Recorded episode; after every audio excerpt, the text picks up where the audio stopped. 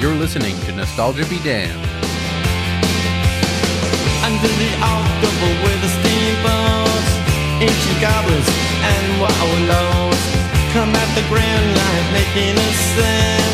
The smell of death is all around. And at night when the cold wind blows, no one cares, nobody knows. I don't wanna be buried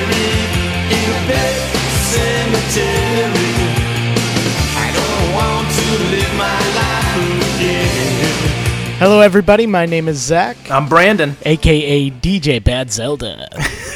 Sometimes that is better. Uh. You're listening to another episode of Nostalgia Be Damned, the show where we take some of your favorite movies from childhood. You know, those movies you're nostalgic about, and we tell you whether or not they're good or bad. This week we watched 1989's horror adaptation of Stephen King's Pet Cemetery, spelled with an S. Incorrectly, because kids suck at spelling. That's true, and sometimes dead is better, but is it better than watching this movie? We'll have to find out. Oh, you see what I did there? I did see what you did there. We've been waiting to do the Dead is Better, this terrible main accent for a very long time. I'm glad it's finally arrived. As uh, some of our listeners probably know, we recorded for a very long time up in Maine, and in fact, uh, we recorded in the same town where this movie was filmed. Bangor, that's right, Zach. Bangor, Maine. So this film obviously kind of touching our hearts, and uh, the main accent touching our hearts for sure. Because uh, the, I, I gotta say, Brandon, I know you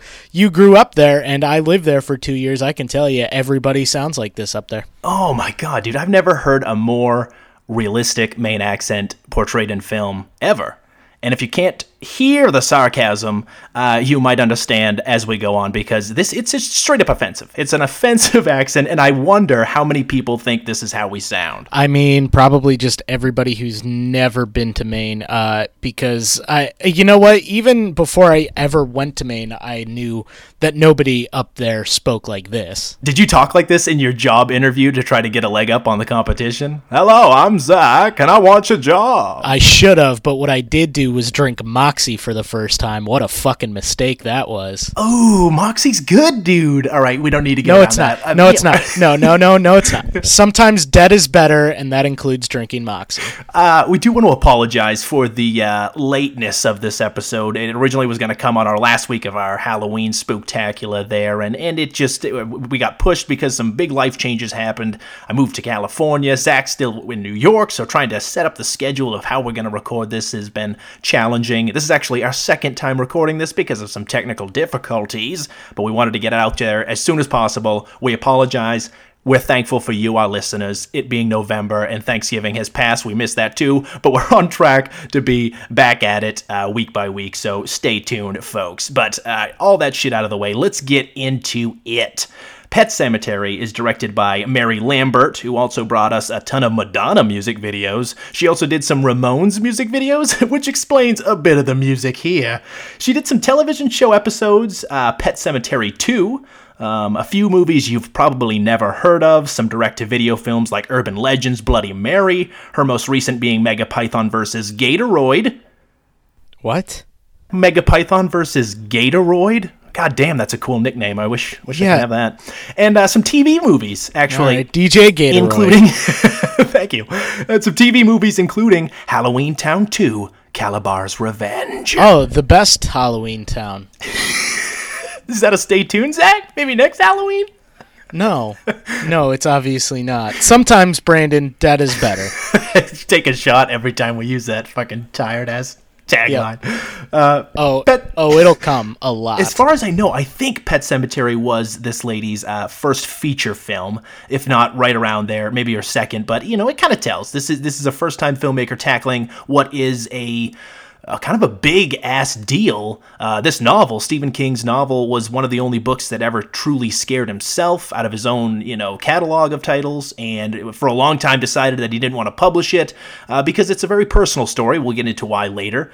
But this was a huge goddamn hit back in the 1980s. So it cost under $12 million to make. It earned $57 million in the US, making it the eighth highest grossing film of 1989, and one of the most successful horror movies of the 1980s. So some other horror titles in theaters that exact same year included all these franchise heavies uh, with sequels. So we had A Nightmare on Elm Street 5, The Dream Child, Friday the 13th Part 8, Jason Takes Manhattan, Halloween 5, The Revenge of Michael Myers, Fright Night 2, and then some just kind of other forgettable smaller ones like 976 Evil and Shocker. The bottom line here is, is that this was the top grossing horror movie, and everyone was sick of fucking sequels. Yeah, so nothing good came out that year is kind of what you're laying down. Whoa!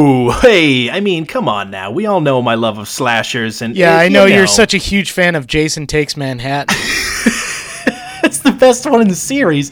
Everyone agrees. No. Uh, in case you didn't know, some toxic sludge turns him back into a kid at the end of that one, Zach. If you hadn't seen it, so maybe get up on that. All right, well, uh, let's never talk about that movie ever again. That cemetery has a ooh a six point six on IMDb, devilish indeed, and a fifty percent on Rotten Tomatoes. A quick plot synopsis for those who do not know what it's about. After tragedy strikes, a grieving father discovers an ancient burial ground behind his home with the power to raise the dead. Burial ground behind his home, not a pet cemetery. Why is this called Pet Cemetery? I don't know. There is a pet. So actually, the pet cemetery is behind his house. Uh, nothing is ever at any point buried inside the pet cemetery. I think uh, they spend hardly any time in the pet cemetery. I don't understand why this movie or the book is named Pet Cemetery. Because it is a badass title. Well, But the film rights uh, were originally actually sold to George A. Romero in 1984 for 10 grand because King had previously worked with him on Creepshow, um, and had declined several offers for a film adaptation. But once Romero had to pull out, uh, because he was busy with Monkey Shines, which no one remembers. You know, they hired Mary Lambert, and, and I think it's because she was friends with the Ramones, who was one of Stephen King's like favorite bands, and she approached them about recording a song for the film after he had I talked to her about the, the idea of them actually making this into a movie. And then after, you know, she's like, I can get them to do some songs. He's like, fuck it, you're hired. You get the job. And you know, uh, we've discussed this a little bit at length uh, the first time we tried recording this, but I've I've sat on it and I've brewed about it, and uh, I find it very upsetting that uh, they went from Romero to this woman who had never done anything except for Madonna and Ramon music videos. That's a little uh, that's shitty. That sucks. that's putting a lot of faith into someone just who did not have the experience. And that's i think the big thing that you know kind of hinders this movie is the fact that it's such a, a powerful story such a big you know kind of epic novel that when you give it to someone who just didn't have the experience it, it shows. It shows. Uh, but not to tip our hand because this movie let's get into a little bit about our own personal history man. You you had said you didn't discover this till kind of recently right? Or later in life Yeah, I had seen a couple of clips, and uh, I think I saw uh, at least half of it once, maybe on TV a long time ago. Um, it never really sat with me. I was way more interested in it uh, when I moved to Maine and I, I started to learn a little bit more about Stephen King. And then I actually took a Stephen King tour and stopped at a bunch of places uh, that actually are in this film, like the real cemetery, Mount Hope Cemetery, uh, that's in this film. I've been to the very spot that they've shot those scenes and the grave that he that he digs up. I, I was definitely interested to learn a little bit more about this movie after that, but in terms of affecting me as a childhood, as usual, uh, did not really sit with me ever. well, it, this was a movie that I had passed several times on TV uh, as a young child, and I remember not seeing eh, really any bit of it except for the exact same part which this gross grotesque woman snaps backwards and stares at the camera. She's clearly got some sort of weird prosthetic and it freaked me the fuck out as a kid. I remember it was one of the first true haunting visual images that i remember having like a few nightmares about. I had no context for what it was about in the movie and went years without seeing this. And I, i'd say i think i didn't finally see this movie till it was released on you know blu-ray like five or six or fucking ten years ago whatever Yeah, even as a grown ass adult, that's still a very unsettling part of this movie. I'd say the most unsettling and also offensive portrayal of spinal meningitis. But when I first saw it, it truly stuck with me. And yeah, I just would, went that whole time. Finally picked it up on Blu-ray because I had become more of a Stephen King fan in my in my adult years, I suppose. And it's a movie that I've revisited a couple times since then, around Halloween time when I'm wanting something that I haven't seen, you know, 50, 100 times. And so recently, I'd say it's become kind of part of that lineup. And I wanted to revisit it for this show because I think a lot of people hold this movie very dear in their hearts because it's one of those first movies that kind of introduced them to the horror genre. We also have to put into perspective, you know, at this time, th- Stephen King film adaptations are a dime a dozen. We're in this kind of renaissance period where we're getting some of these remade, including this film. At the time of recording, the movie hasn't come out yet, but we have seen the trailer. Of course, 2017's It was a massive hit. The Dark Tower, not so much, but uh, he's even had some success on Netflix recently as well, with 1922 and Gerald's Game. But back in the 1980s, we got to remember for every, you know, Cujo and the Dead Zone and Christine, he had, yeah, fucking Children of the Corn and Silver Bullet and Maximum Overdrive and Creepshow 2 and Graveyard Shift. The list goes on and on of like these, you know, pretty bad adaptations of his work. This movie, however, he's pretty proud of. In fact, it was the first script that he ever wrote that was adapted from his screenplay, uh, or from his novel rather, and he is actually super fond of this movie. Unlike you know Stanley Kubrick's The Shining and all these movies that he you know kind of has a picks a bone with. It's funny that he's he's super into this one. I've always been very up and down with his work, especially his books. Some of the books I, I enjoy. I really enjoy the Dark Tower books and it. Um, a couple other ones I'm not crazy about, and uh, it's really kind of the same with his movies too. And I, I'm surprised out of all of them, he likes this one probably the most. What's weird is have you ever read, seen any of his stuff where he, if he goes out on his own to a, to make a film script that's not based on any of his other stuff, it goes fucking insane. Like the movie I remember Sleep Sleepwalkers, I think which came out in the early 90s is crazy about cat people and shit. Did you ever see that one? No, I haven't. It's just insane that within like 2 or 3 years he can have a movie based off his own shit like The Shawshank Redemption and then a year, you know, before that or after that he does Sleepwalkers and, and Maximum Overdrive right around that time. It's just crazy to think the drastic drop off or the, the range of quality when you're looking at his works. He is just such a prolific writer, and uh, I'm glad we're finally actually tackling tackling a Stephen King property. I think this is our first. Yeah, I don't think we I don't think we've done anything. We've talked a, a couple of times about him just kind of like offhandedly, but no, we've never done a Stephen King thing. Well, let's do it, dude. Here we go. Pet Cemetery. We open up on uh, the cemetery itself, of course, spelled wrong because kids are tards. Kids are the worst. Pay your taxes. Do something. Contribute to society. But I do like the way this is kind of set up. It's this nice, like, haunting sounds and and and these kids like reading these like rhymes that they've written on the the the gravestones of all these pets. It's a nice little makeshift cemetery, and it's stuff like this is where my kitty lays. No more he screams and hollers. He lived for five and twenty days and cost me fifty dollars. But uh, we do want to just preface this with uh, the, the this cemetery that you're seeing, these beautiful shots of the creepy cemetery. Uh, they'll never come back into play in this entire movie ever again. Mean, they kind of will. I think it's really just to set up the theme, nah, the theme won't. of like you know lost childhood innocence and, and understanding your mortality, and that's I guess a big through line. Actually, one of my favorite themes throughout the film is is Judd's character kind of teaching the young children that it's okay to be sad and scared. But we haven't gotten to Judd yet. We got to first introduce us to the fucking Creed family. There's Lewis, Rachel, and their children. Ellie and Gage, one of the whitest families I've ever seen portrayed in film. Uh, sickly sweet Hallmark shit. yeah, and we'll just get it out of the way. Ellie's the fucking worst. Like, oh my god, like Dude, this.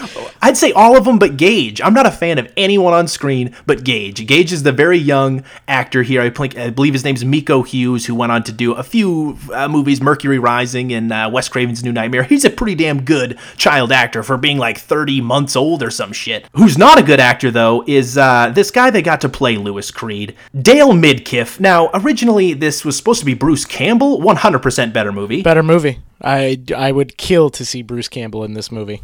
But Dale and uh, who is it? Denise Crosby, who plays his wife Rachel, they have just a. Sh- their chemistry isn't necessarily terrible. It's just that they themselves, as acting, it's very stilted, and and you could tell that there's so much direction put into everything. And I think a lot of that has to do with just Mary Lambert's inexperience. This feels like a very shoddily edited and shot film. And I know they cut a lot of out, out of this movie. uh, Like it was a good two hours, and they got to get it down to an hour forty or something. So they cut at least twenty or thirty minutes out of this thing. So I get it. Uh, but it plays very negatively here, especially in, the, in its opening moments. Once I don't like these characters even first being introduced because we got the little shit Ellie. She's like, you know, arrives, gives this like fake ass smile. Everyone's like, oh, it's perfect, and she immediately eats shit falls off the tire swing, and balls her eyes out. Hilarious. Oh, Very funny. the best. Uh, this this movie uh, laughs a minute whenever the kids get hurt, and uh, the bad parents that they are, they both turn around next to this busy highway that they live on, and Gage almost walks out into the middle of traffic where trucks apparently uh, go zooming by at 100 miles per hour in this residential neighborhood. I lived on an, a U.S. route, like a highway, and yeah, there were trucks that went by, I'll say at all hours of the day. There were also other vehicles that traveled that road, and they were also not going 85 miles an hour. I don't understand. I don't understand the makeup of this town. I guess it's placed in Ludlow, Maine. It's shot in Bangor. Of course, that's because there was a stipulation that Stephen King's like, I'm not making this movie unless you bring some money to Bangor, because guess what? We needs it. but I am glad that they actually do have a main production of one of his movies because usually they're shot in just much cheaper locations. This is based off, though, a true story in which Stephen King, you know, fought to, I guess, catch his son before he wandered off into the middle of the road and did it at the last minute. And the whole movie and book, rather, is based off of the worst case scenario, a father's worst nightmare of what if he didn't get to him in time and what if his son was killed by a Mack truck on this idyllic uh, road. Luckily, though, he is saved by our favorite character, the the film's best character by far. It's Judd Crandall, played by the incomparable Fred Gwynn. Uh, incomparable is a word that I wouldn't use. Sometimes dead is better. he is my favorite character just because uh, he's almost cartoonish. He just stands out so much in this movie, and not for great reasons, but uh, for some reason I find it endearing. It is. It's pretty awesome that he also just has this fucking ability to snatch up kids at the last second. That truck that goes by, they use all these like loud sounds of trucks passing by as jump cut. I mean, like jump scares. Like holy shit, what's that loud ass noise? But it's done in a way like the truck you can't hear coming. It literally just appears out of fucking nowhere and just right next to him. He scoops the kid up like, oh, you gotta watch your dumbass kid here. He's got a dick magnet that's attracted to the road. You fucking kids, dick magnet almost brought him over to the road. Got hit by a truck. Why is this kid so obsessed with the road? I was taught at the earliest age you don't go near the fucking road. Not to spoil it, but if you haven't seen this movie yet and you're listening to this podcast, what are you doing? But it, when he goes into the road the second time, at least he has an excuse. This first time, he's just wandering. He's just a dumbass kid. Yep. And we also get a little shot of uh, their cat, this gray, smoky church uh, after Winston Churchill. Clever, clever. Also, what cat, what little girl is obsessed with Winston Churchill? He, I think he claims that the girl named her the cat Church. Why? you know what? I don't know. I'm not going to try and fucking understand. She's a big Winston Churchill fan because this kid is precocious AF. I'm not a fan of precocious children. My kids in movies, I want them to act just like children, okay? This little girl is going off about all kinds of weird premonition bullshit and nonsense, and I just want her to be a little kid. This is another thing that bothers me about a lot of Stephen King. He can't have a story that doesn't feature a kid with like superpowers in it. It's like every fucking thing he does, everybody's got to have a superpower. This kid can see into the fucking future, apparently. Yeah. Uh, did you ever see Dreamcatcher? Remember that one? Yeah, I uh, I try not to remember it, but yes. Well, that's the one where Donnie Wahlberg has special powers, and by the end of it, he turns into an alien. Mm-hmm. It's pretty sweet. Well, but Judd, he's just a goddamn good old boy. Like I want him as a grandfather. I want him in my life. Again, the entire film the entire film is his fault. Everything following this is, is 100% lays at his. He's to blame for all of the carnage in this film. Oh yeah. But uh, god damn it, do I love the bastard? And yeah, his his accent is quite offensive. It doesn't make any sense. I, I, look, there are people, there are people in the state who sounds like that. All right, it's it's impossible to avoid. It's just a thick thick New England accent, but I will say it they're few and far between. And you know, maybe there are characters out there like Judd Crandall who are living on these desperate highways, but it's every single syllable is drawn out to cringeworthy effect. right, yeah. But that night, Judd invites uh, his buddy over. Uh, what's this? Lewis? I'm gonna forget the Creed family again. The Creed family. Lewis and Judd share a beer that night, and is this where they plant the seed? Because I guess Ellie had, had spotted this road or this path that leads out there, and he kind of addresses what it where it goes to. This pet cemetery. It's a place where all the little children throughout the town who have lost little animals on this highway go to bury their dead. And he says, you know what? I'll take you out there sometime, and it's a good walk but for another time, right? He's he's super vague about everything too. We'll get that out there. Yeah, he does a really good job at just like kind of getting people into situations and then just not explaining it later. He tells the uh, Lewis that he's got to get his cat fixed or something, or so it doesn't wander out Yeah, into the clip road. them balls. Ellie is worried that uh, you know, Church is gonna die or something. I don't fucking understand what's going on with this kid. Where her thoughts going? It, it- just getting his balls cut off. He's not getting stabbed in the heart. Yeah, exactly. Like she's she's super upset that the cat like she desperately wants her cat to keep his balls. Which honestly, if I'm a cat, it's a good owner. Thank you. I want to keep them. Right. So the next morning, they the entire family they all take this walk out into the forest to the pet cemetery, and this is where Judd kind of tells the kids, you know, this place isn't a is the cemeteries aren't a place to fear or to be scared of. They're a place for the dead to rest and for you to communicate with them. It's a place of um, comfort, and you should you shouldn't be so afraid of death. And Rachel immediately is super sketched out by all of this. You could tell that she does not handle death quite well, and we'll get into the horrific fucking nightmare of a past she has. Yeah, I hope there's a pointless B story about why she's so freaked out by death. Uh, I guess we'll have to find out. So now Ellie is super obsessed with death because again she's that typical precocious chode, and Rachel, being the real soggy salt cracker that she is, she's angry at her her husband Lewis because he can't promise the cat won't die. So she's like, "You fucking promise our daughter that this cat's gonna live forever," and he does, and then gives this whole stupid little argument with her, like, "Hey, if that cat gets his fucking head crushed in by a Mack truck out there, you're gonna have to explain it to them." And then they resolve that immediately with a makeout in front of their son, and the son's just watching this whole thing go down. Look, I get it. Parents want to kiss in front of their kids. It's a good, you know, it's supposed to accustom. It's good for them, but you don't put tongue in front. It gets even worse because the kid actually reaches up and like kisses the dad while they're kissing or something like that, and he's like, "I kissed you." Ew, dude. Ew. yeah, dude, it's hot. Wait, what? Hmm? so again, we mentioned earlier about how they have these hard cuts. The first one was from that cemetery to like an immediate, like loud ass sound of this Mack truck passing overhead. You get this very idyllic, sweet moment between this family, and then we instantly hard cut to the university with this fucking brain like popping out of this guy's head. They're dragging this dead body up the stairs of this university hospital because we failed to mention Lewis. He's moving from the big city of Chicago to Ludlow, Maine, uh, to be a university, a doctor. What is he? A nurse? a doctor. He's a doctor at the University of Maine. Like a he's a resident doctor. And you're right. Like they they do use so much hard cuts. There's never an establishing shot. Never. in this. You Never. just have to like think on your feet as to where they are. And again, it goes back to this director just inexperienced in feature filmmaking. And when we first see this guy, he's being dragged up by a bunch of students. It doesn't actually seem like a like a movie scene. Again, maybe because we we didn't see what actually happened. We're simply seeing the aftermath. But because there's no sort of again establishing shot or exposition of where we even are it's just a, it's a super hard quick cut. It, it looked like an every 15 minutes like mock thing that they do to prove to kids like don't drunk drive or whatever it, it was just so out of left field and looked so false. I think maybe because it was just shot during the daytime so there's no you know there's no hiding anything. It's not that the makeup's bad the makeup's actually pretty good but they bring this dead kid in. What is it victor pascal right? Yes, yes, it's Victor Pascal. He has uh, been hit by a truck because, of course, he has. because there apparently trucks run rampant up in the state of Maine. Eh, fucking everywhere. There's just a lawless truck band Yeah. that's out there murdering at will. Yeah, it's hilarious. Victor is clearly dying. The doctor doesn't really do anything to help him. He's just like, well, I told my wife it was going to be a slow day or something like that.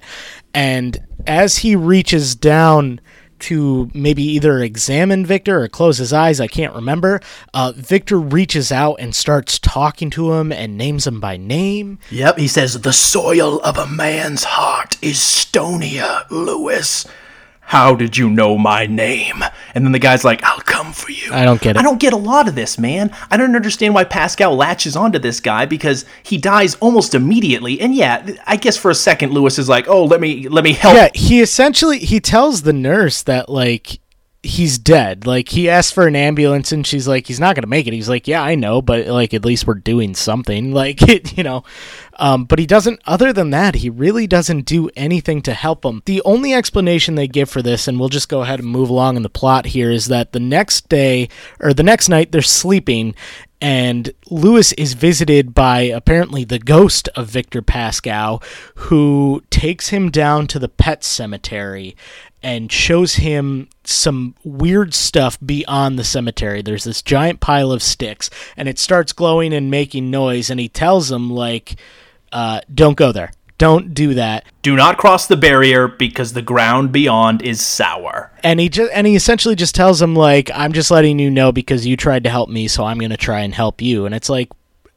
but he didn't really try and help you, did he? He just kind of sat there. Like, I guess if his spirit was being helped by this guy, again, I don't know why he's being stuck on Earth in this, like, hellish purgatory where he's not allowed to cross over. I don't know what what what Pascal's done to why he's staying around. I guess other than to warn him. And I guess if it was just this one one quick thing, I'd understand. But he's he becomes a character throughout the movie, a recurring character that then starts to help other members of the family. And it's like, what did this guy? I feel bad for Pascal. He just wants to go to heaven. He just got hit by a fucking truck. Let him die. The only purgatory reason I can think of is that he used to deal drugs on campus, but he would donate every once in a while to the Red Cross. So, you know, uh, very morally ambiguous as Victor Pascal. so I guess it's then Thanksgiving because th- that morning or the next day, Lewis awakes and with some poop on his feet, and you realize, oh, guess that wasn't a dream. I'm having fucking waking hallucinations. Awesome, dope. So that Thanksgiving, Rachel is apparently taking the kids to visit her family while Lewis stays home because Lewis is a pariah. yeah, the reason is uh your your father will never accept me. Why not? You're a doctor. I don't understand. They live in a beautiful home. He seems to be a nice enough father. Again, he, he keeps turning his back on his kids, but that's about his biggest crime, other than being a you know a milk toast chode. Yeah, he's got a great job. He treats his wife nice. What the fuck is wrong with the the the mother and father-in-law that they don't like him? He's cool at it though. At this point, like it's just like, oh yeah, you know, I'm not allowed at Thanksgiving. Have fun, hun. But he's I like, wonder. whatever. I'll just like, yeah, you go, and I'll just I'll stay home and jerk off. I guess. Exactly. Well, he's definitely jerking off. But do you think that's what led Yeah. to the exclusion from the family? Was there a jerk off episode at a family dinner? Did he poop his pants? Did he? What did he do? There's some sort of dark history here that led to the we're not allowing you back at Thanksgiving, i.e., stop shitting and jerking off at the table. That's probably what it is, though. There's no other explanation. While the family's off at Thanksgiving, and uh, Ellie is very concerned about church. She's like, "Make church, make sure church is okay. I'm gonna miss him." Uh, naturally, fucking church gets hit by a truck almost immediately. Of course he does. It's a living thing that Lewis is supposed to watch, and of course it's the, his one job he's got to do. That cat's fucking smoked. And what's awesome about it is that they finds him the next day. Judd's like, "Hey, I think your fucking cat's dead over here." So he wanders over, and they dude, the sound of them peeling this cat carcass off the grass is the funniest shit ever. Physically peel him off the ground. It's ridiculous. Oh my god, I laughed so Uh, hard. Lewis is clearly very conflicted. Uh, he doesn't want to explain death to his daughter, um, especially you know he he understands uh, this is all very new to his family moving up here, and he he he doesn't want to let his daughter down. So Judge, without explanation, tells Lewis to follow him, and they go beyond all the sticks and crap behind the pet cemetery, and he ends up taking him to uh, this giant, uh, admittedly the coolest looking set piece in the entire film. Uh, this giant uh, surface with a bunch of rocks strewn all out in a pattern in a circle. And then he just makes fucking Lewis start digging. Doesn't tell him why, doesn't offer to help. In fact, he specifically says, Oh, yeah, I can't do it. You have to do it. They hike for like an hour. Lewis just does it. Yeah, Yeah. Lewis just fucking does it. It takes him hours, and he doesn't question why. He's he's just like okay, and he just starts digging a hole and buries the cat there. And then because they go back, and even that Judge won't like explain to him what they did. He just explains like, oh yeah, it used to be a, a burial ground used by the Micmacs.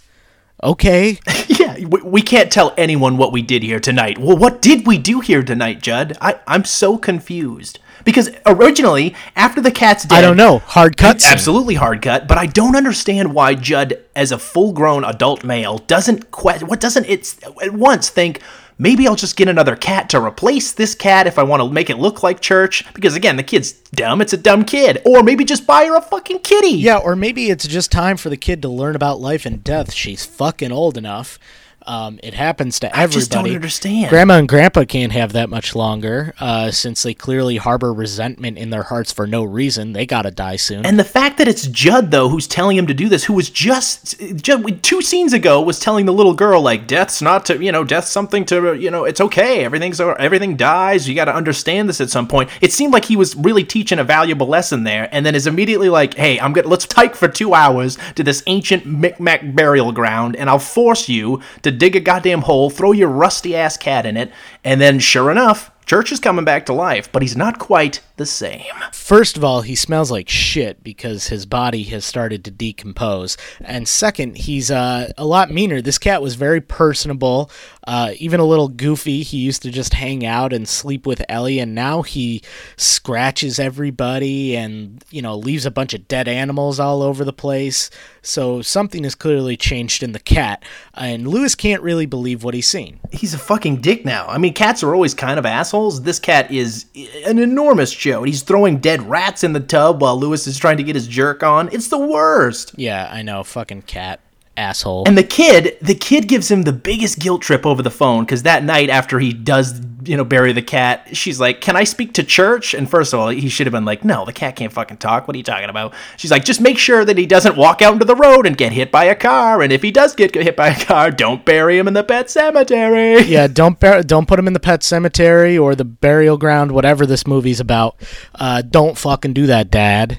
I do love how they've uh, shot this cat because I think they just flood some sort of flashlights in its eyes because it's really it's all obviously practical effects, but it's just the way the, the cat's eyes glow that you can tell oh, fucking something's up with this cat. Cat's a pretty good actor. Cat is a better actor than Louis and all and uh, Rachel and definitely Ellie. You know he's got one up on Gage and and uh, no he's no Gage or Judd, but yeah this cat's pretty solid. But anyway, so they have a conversation, Louis and Judd do, about uh, what happened because Louis can't believe what's going on. And Judd goes on to explain that, uh, you know, he once buried his dog up in that Micmac and it came back and it was all fucking bloody and mean and terrible. oh cool, thanks Judd. Yeah, thanks for fucking telling me this earlier. And uh, Louis asks him, and it's safe to assume that they're at least 12 beers deep each because they've got a ton of beer cans that seemingly no one is touching on the table. Uh, he asks him, Has anybody buried a human up there yet? And he goes, Christ on the cross, no, or Christ on his throne. I forgot what he says. It's pretty fucking hilarious.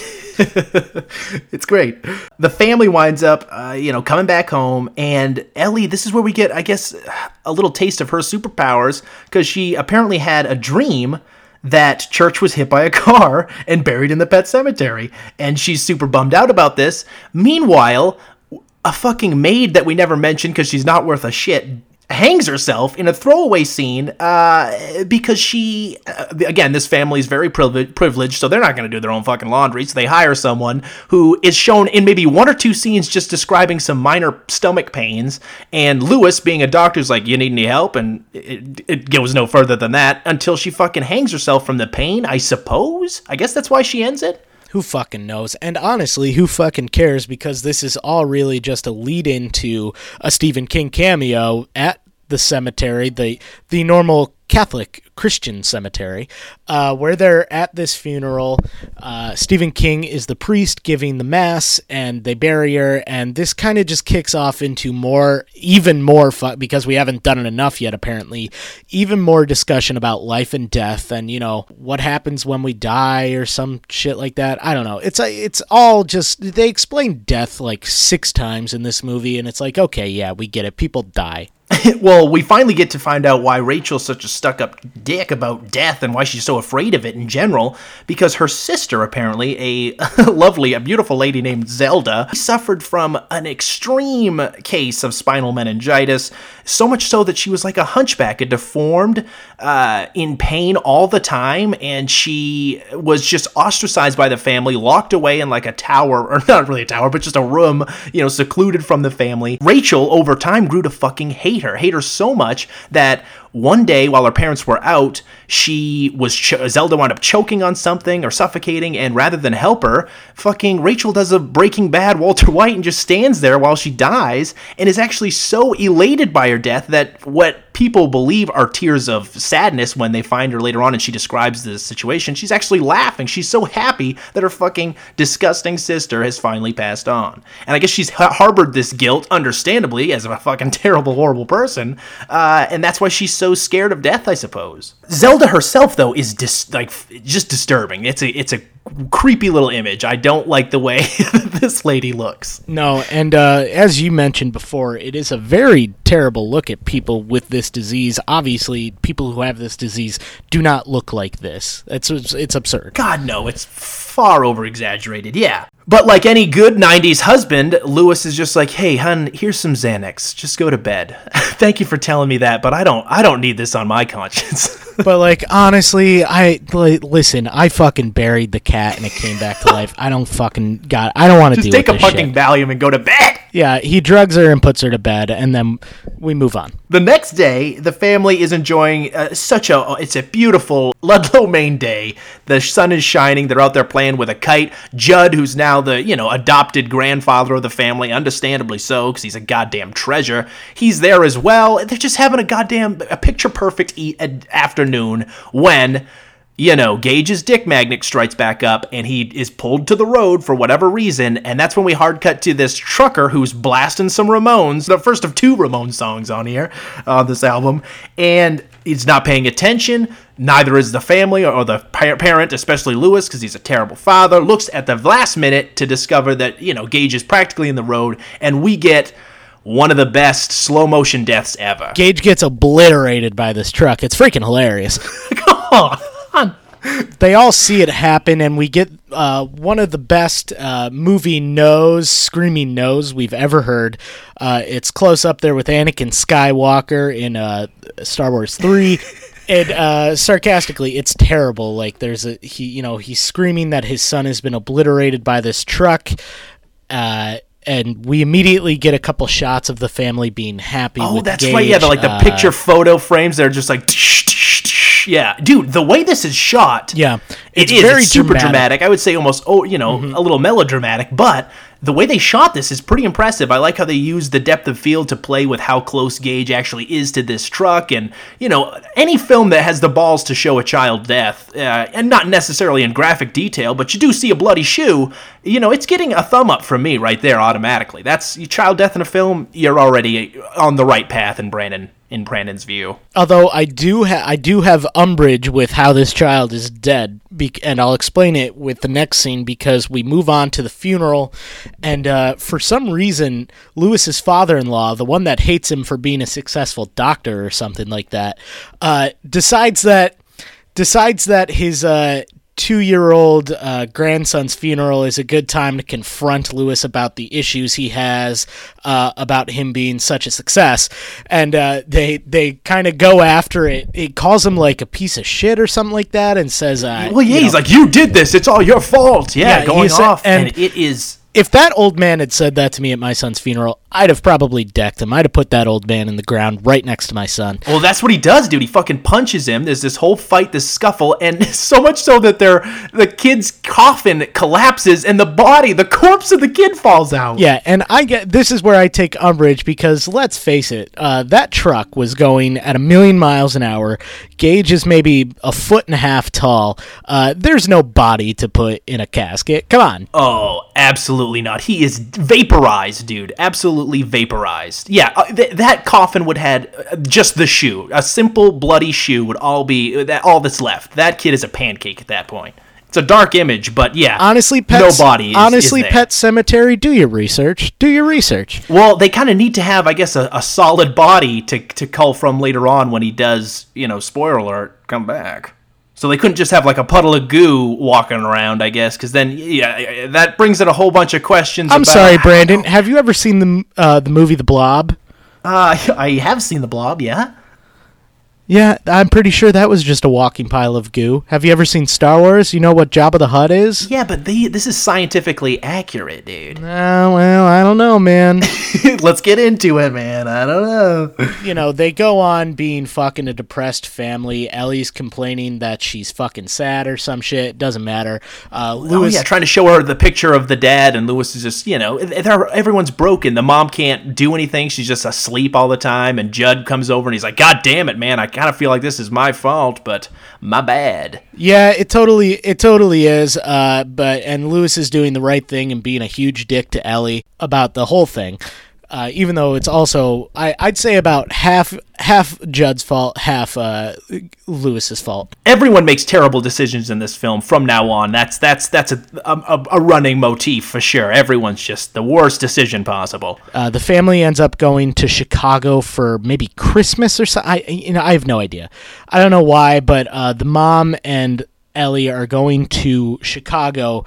Uh, Louis is staying behind, and Judge kind of like warms him. He's like, "Hey man, listen, I know what you're thinking. Uh, you asked me if someone put a human in the Micmac burial ground. I told you no, but." Actually, it did happen, and we kind of get this flashback story of uh, I forgot the kid's name. Do you have that written down? Yes, it's a local named uh, Bill Baterman who buried his son Timmy in that Micmac burial ground after he was killed in World War II. Or actually, he was on the way home, right, from World War II? Yeah, he was. He survived the war, but he was killed on the way back. Uh, freaking hilarious. Timmy, you know, buried there, returns basically as a malevolent zombie, like uh, he has the taste of flesh. Yeah, and uh, Judge is part of the the group of townies who decide like this isn't natural. We got to put a stop to this, and they end up burning the house down with the zombie in it, and also the father because he can't get away because the fa- the zombie was just going around terrorizing people, eating people's legs and shit. Yeah, and Judd tells the tale basically like, yeah, me and this fucking posse of bros, we did it. I am responsible. That's one of the people I've killed. Essentially, is Judd's got his This, head. yeah, I mean, sure, I've killed like four or five people, brought them back to life, killed them again. Sometimes dead is better. We finally get what the- I'm yeah, we get to. finally get that line, dude. Sometimes dead is better because the person you bury ain't the same person that comes back. Yeah, exactly. And it, it, I gotta say, this is probably one of the most effective scenes in the movie in terms of getting the point across. Uh, for people who have read the book The Monkey's Paw or the short story The Monkey's Paw, this is all starting to sound very familiar. But uh, what I like that this story does, and it's credit to Stephen King, is that that's kind of a an old trusted tale, but this kind of takes a new spin on it in terms of the burial ground and the and the whole idea that uh, people put their pets in there. Um, so I, I think it does a good job at kind of differentiating a story that we've all already heard before. in typical, you know, King fashion, we go back to a little bit more of this supernatural shit. Uh, you know, she's having Ellie's having some totally casual premonitions. Uh, she tells her family of one before they actually leave about you know a Gage and Daddy and something that's happening there. And then later that night, once they're actually in Chicago, she tells her mom about another fucking specifically uh, vivid nightmare that she has about the a friendly ghost named Pascow. and then Pascow now starts presenting himself to Rachel. She again isn't uh, aware of him at this point, but he begins to influence her and tries to get her to go back to Maine because he knows that you know Lewis is up to no good. Uh, we get like a fucking 10 minute just like jump cuts of her trying to get back to Maine and running into like various obstacles. It's it's dumb. yeah, yeah. This this part of the story is is real filler, I think, because what we really want to know is what the fuck's going on. Is he really gonna big dig up this kid? And sure as shit, dude, he goes to the cemetery first, digs up the corpse of his dead son, and this is again, it, it's shot in a way that it's not really lingering on the body, but you do see the corpse of this kid as he's like cradling him and crying, and it's you know, it.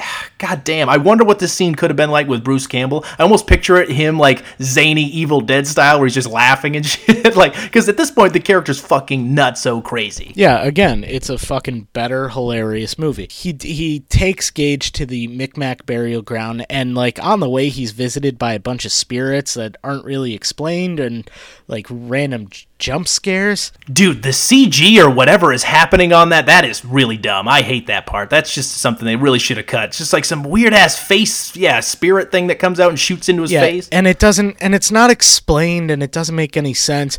But at this point, fucking Judge kind of picks up what's going on, and realizes that uh, Louis has already gone to the Micmac burial ground. So he sits out there and he's like, "Well, you're gonna have to be. You caused this. You're gonna have to be the one to take care of it." But naturally, he does this with the six pack and passes out. Um, Fuck yeah, dude. Judd's the man. So yeah, meanwhile, Rachel has gotten back to Maine. She's yeah, hopped uh, hitched a ride with some truck drivers, popped a tire, all kinds of bullshit. She's also having hallucinations of Zelda again. She's then picturing her and shit, and this is where I think I saw that very first image for the first time when I was a kid of her snapping up in bed and running towards the camera. God damn, dude. I think that's a gif. You should send it to people. It'll make them shit their pants. Then of course, yeah, Gage returns, man. Yeah, back in Maine, Gage Gage is back and he goes up to his father's room, but instead of killing his father, he takes his scalpel scalpel out of his doctor bag or medicine bag, whatever it's called. I don't know what the layman's Fucking term straight is. for the medical kit, dude. Yeah, it's crazy. Goes right for the medical kit, takes out the scalpel, and then instead of killing his father right then and there, goes over to Judge's house and just kind of tricks him into following him upstairs, and then he fucking slices his uh, ACL. It's hilarious. Dude, it is roughy stuff. This kid, I, I will say, for the most part, is doing a pretty good, like, creepy kid performance. He's kind of like growling and little, like, hissing sounds and shit, and his little giggles. But, like, yeah, Judd wakes up, there's fucking Chucky sized footprints all over his bedroom floor, and he's like, holy shit, what the hell? After his Achilles tendon is cut, he then gets a smile put on his face, Joker style, where this kid slashes his lips with a fucking scalpel. Yep, and then fucking takes a big old chunky bite out of his neck. Uh, Judge is dead. yeah, this is Judge is, dead. Movie over. You could tell that's a practical, yeah, you could tell it's a practical effect. Um, and I remember watching some special features on this at one time because there were certain times they couldn't obviously have this young kid in the, the room at the time when they're doing all these gore effects and stuff. But for other scenes, they did need him. So there are some pretty fucking terrible, you know, kid doll uh, puppets coming up here, but this scene here in spe- specifically where he's like judge like dying on the ground, they put this like little Play-Doh plastic thing on top of his neck, and this kid goes munching on it with the blood squirting Yeah, out everywhere. it's pretty funny.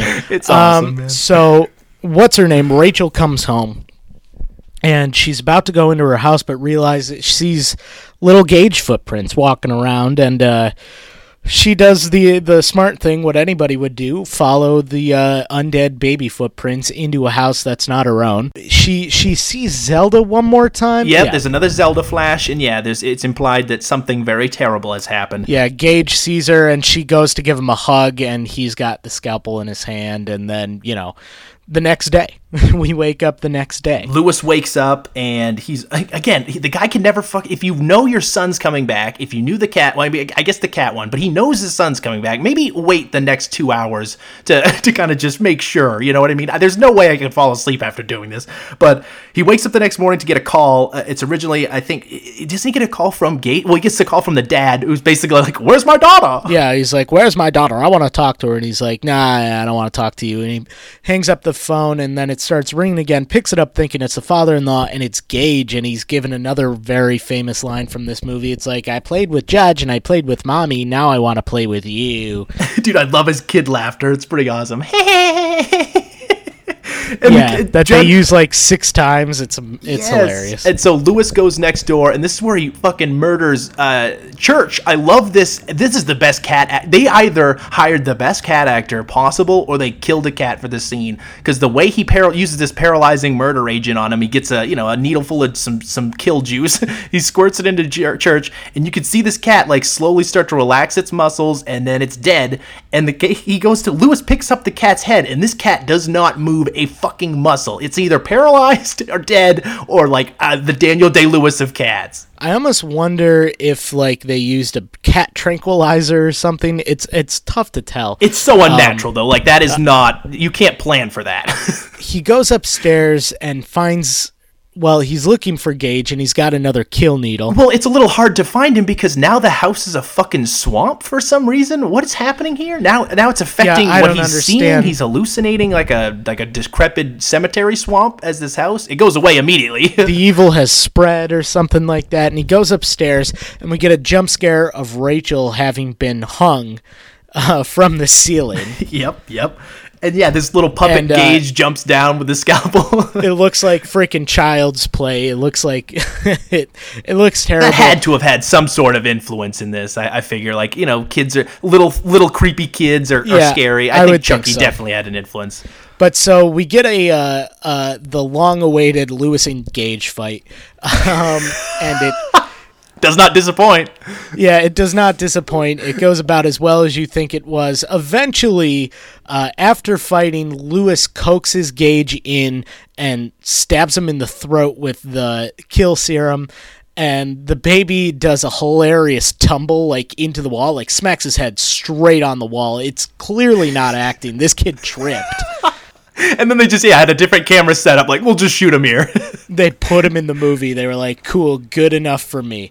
Um, but I love his like yeah no fair no fair. It's pretty yeah, good the, for a kid. yeah. Again, this kid is doing well, but so he dies, and uh, Judd finally makes a good decision. Or, yeah, sorry, Louis. Yeah, makes a, a good decision for once, and it's just like you know what, ah, I'm gonna cut my losses. I'm just gonna set this whole shit on fire. yeah, but not before he makes another terrible decision and goes, "You know what? Third time's the charm," and uh, takes his wife and decides to go bury her in the Micmac burial ground. What a fucking idiot, Louis! What are you doing? Pascow's ghost shows up one more time, and he's like, "What are you doing?" he's, He's like- basically, he's like, "Are you? Did you watch the movie, dude? What are you doing?" yeah, he's like, "No, it'll work this time. Trust me." And he's like, "No, no, it won't. No, it won't." And then, uh, Sure as shit. So- yeah, he actually does at least stay awake to the stroke of midnight, which is, you know, that's kind of smart. And Rachel comes back and she's fucking oozing pus and blood all over the place. She's dirty as hell. Just grotesque. And by the way, how did this happen so quickly? All she she was hung. Why is her eye like missing and there's like fucking moss growing on her face? And Yeah, I have no idea. Horribly mutilated. She's been dead less But it's than been like six 24 hours. yeah. Um, so Louis does what any man in that situation would do and starts fucking making out with her. this is gross. And and then of course out of the Yeah. corner of the screen there, she picks up a knife, lifts it up, and we get that I think the same no he screamed earlier that bleeds into Yep. the Ramones I don't wanna be buried in a pet cemetery. That's it, dude. Lucky for you, Ramones, uh, you won't be because no one's buried in the pet cemetery in this movie. But that's it. That's Pet Sematary. What are your thoughts, dude? Um, you know, this movie uh has so much promise to it and I know we've talked about things like this before, but I'm really looking forward to the remake. If you haven't seen the trailer for it, uh go ahead and watch it. Uh what's his name? John Lithgow plays Judd. It's a movie that has a good story to tell and I think can be effective as a horror, but with a first-time director at the helm, it falls short on so many things. Uh, it the acting is pretty bad, and there's no one that really there to you know set them in a different direction in terms of how to make this a better film. There's a lot of things that you see there in terms of the editing and the and the cinematography that just don't really make a lot of sense. So it's it's one of those movies that I think was just kind of ahead of its time in that if it had waited until maybe even like 2000, I think this movie uh, becomes better. You put a good director at the helm, or even a decent director at the helm, and just give it a little bit more technology. I think you can make a pretty decent film. All that being said, um, I, I, it's not the worst thing you're ever going to see in terms of horror. There's some uh, a couple of scary things in there. We mentioned Zelda, but other than that, it's you know it's a pretty standard 80s horror movie. I'm gonna go ahead. You said that Rotten Tomatoes was a 50. I'm gonna agree with that. There, maybe even like a little less, maybe around like a 45. Um, if you haven't seen it, I think it's worth watching, especially to compare it to the new movie that's going to be coming out. And if you have seen it and you liked it as a kid, I don't see why there would be any reason you would think differently about it now. I completely agree with you. I think this is a movie that if you haven't seen in a while, it's definitely worth a revisit. Uh, for people who have no affinity for the story or uh, hadn't read the novel and have uh, kind of no idea of what the, the movie is, I think it's a good idea to, yeah, maybe brush up on it before the new one. The new one definitely seems like they're taking it in a much darker route. Again, by the time this you know is out and people have seen that, you know, looking back, I could be wrong, but I do think that this iteration of Pet Sematary is a solid little 80s uh, horror movie. It's kind of small in scale, despite I think the horror having kind of just it's it's so much going on. Like there, there's just so many story threads that I feel maybe in the movie don't necessarily pay off because I know they had to cut a lot of out It's just got some kind of bad editing. It's an inexperienced director and some stilted acting, a little too hallmarky for my taste, but the story's just so goddamn good. I wish that the the evil itself wasn't so vague. Like there are times where I, am really willing to accept that. Like I don't need to know why the zombies in Night of the Living Dead are coming back from life. I don't need to know it. But here I feel like there are so many things that are introduced, like Pascow and the the the suicidal maid, and all these just small story threads that I feel like kind of go nowhere or could be completely taken out altogether. Explain why the ground went sour or something like that, you know? That's that's the thing. It's again we've talked about we've joked about how why it's actually called Pet Sematary because I love the lore around that. But again, it just it actually feels very separate from the idea of the Micmac burial ground. It, it doesn't necessarily coalesce the way it's uh, presented here. But again, I know I've been saying a lot of negative things. Overall, I do like this movie. I think I think that it's a, a, breezy watch, something that I find a lot of actual rewatchability in. I love the character of Judd.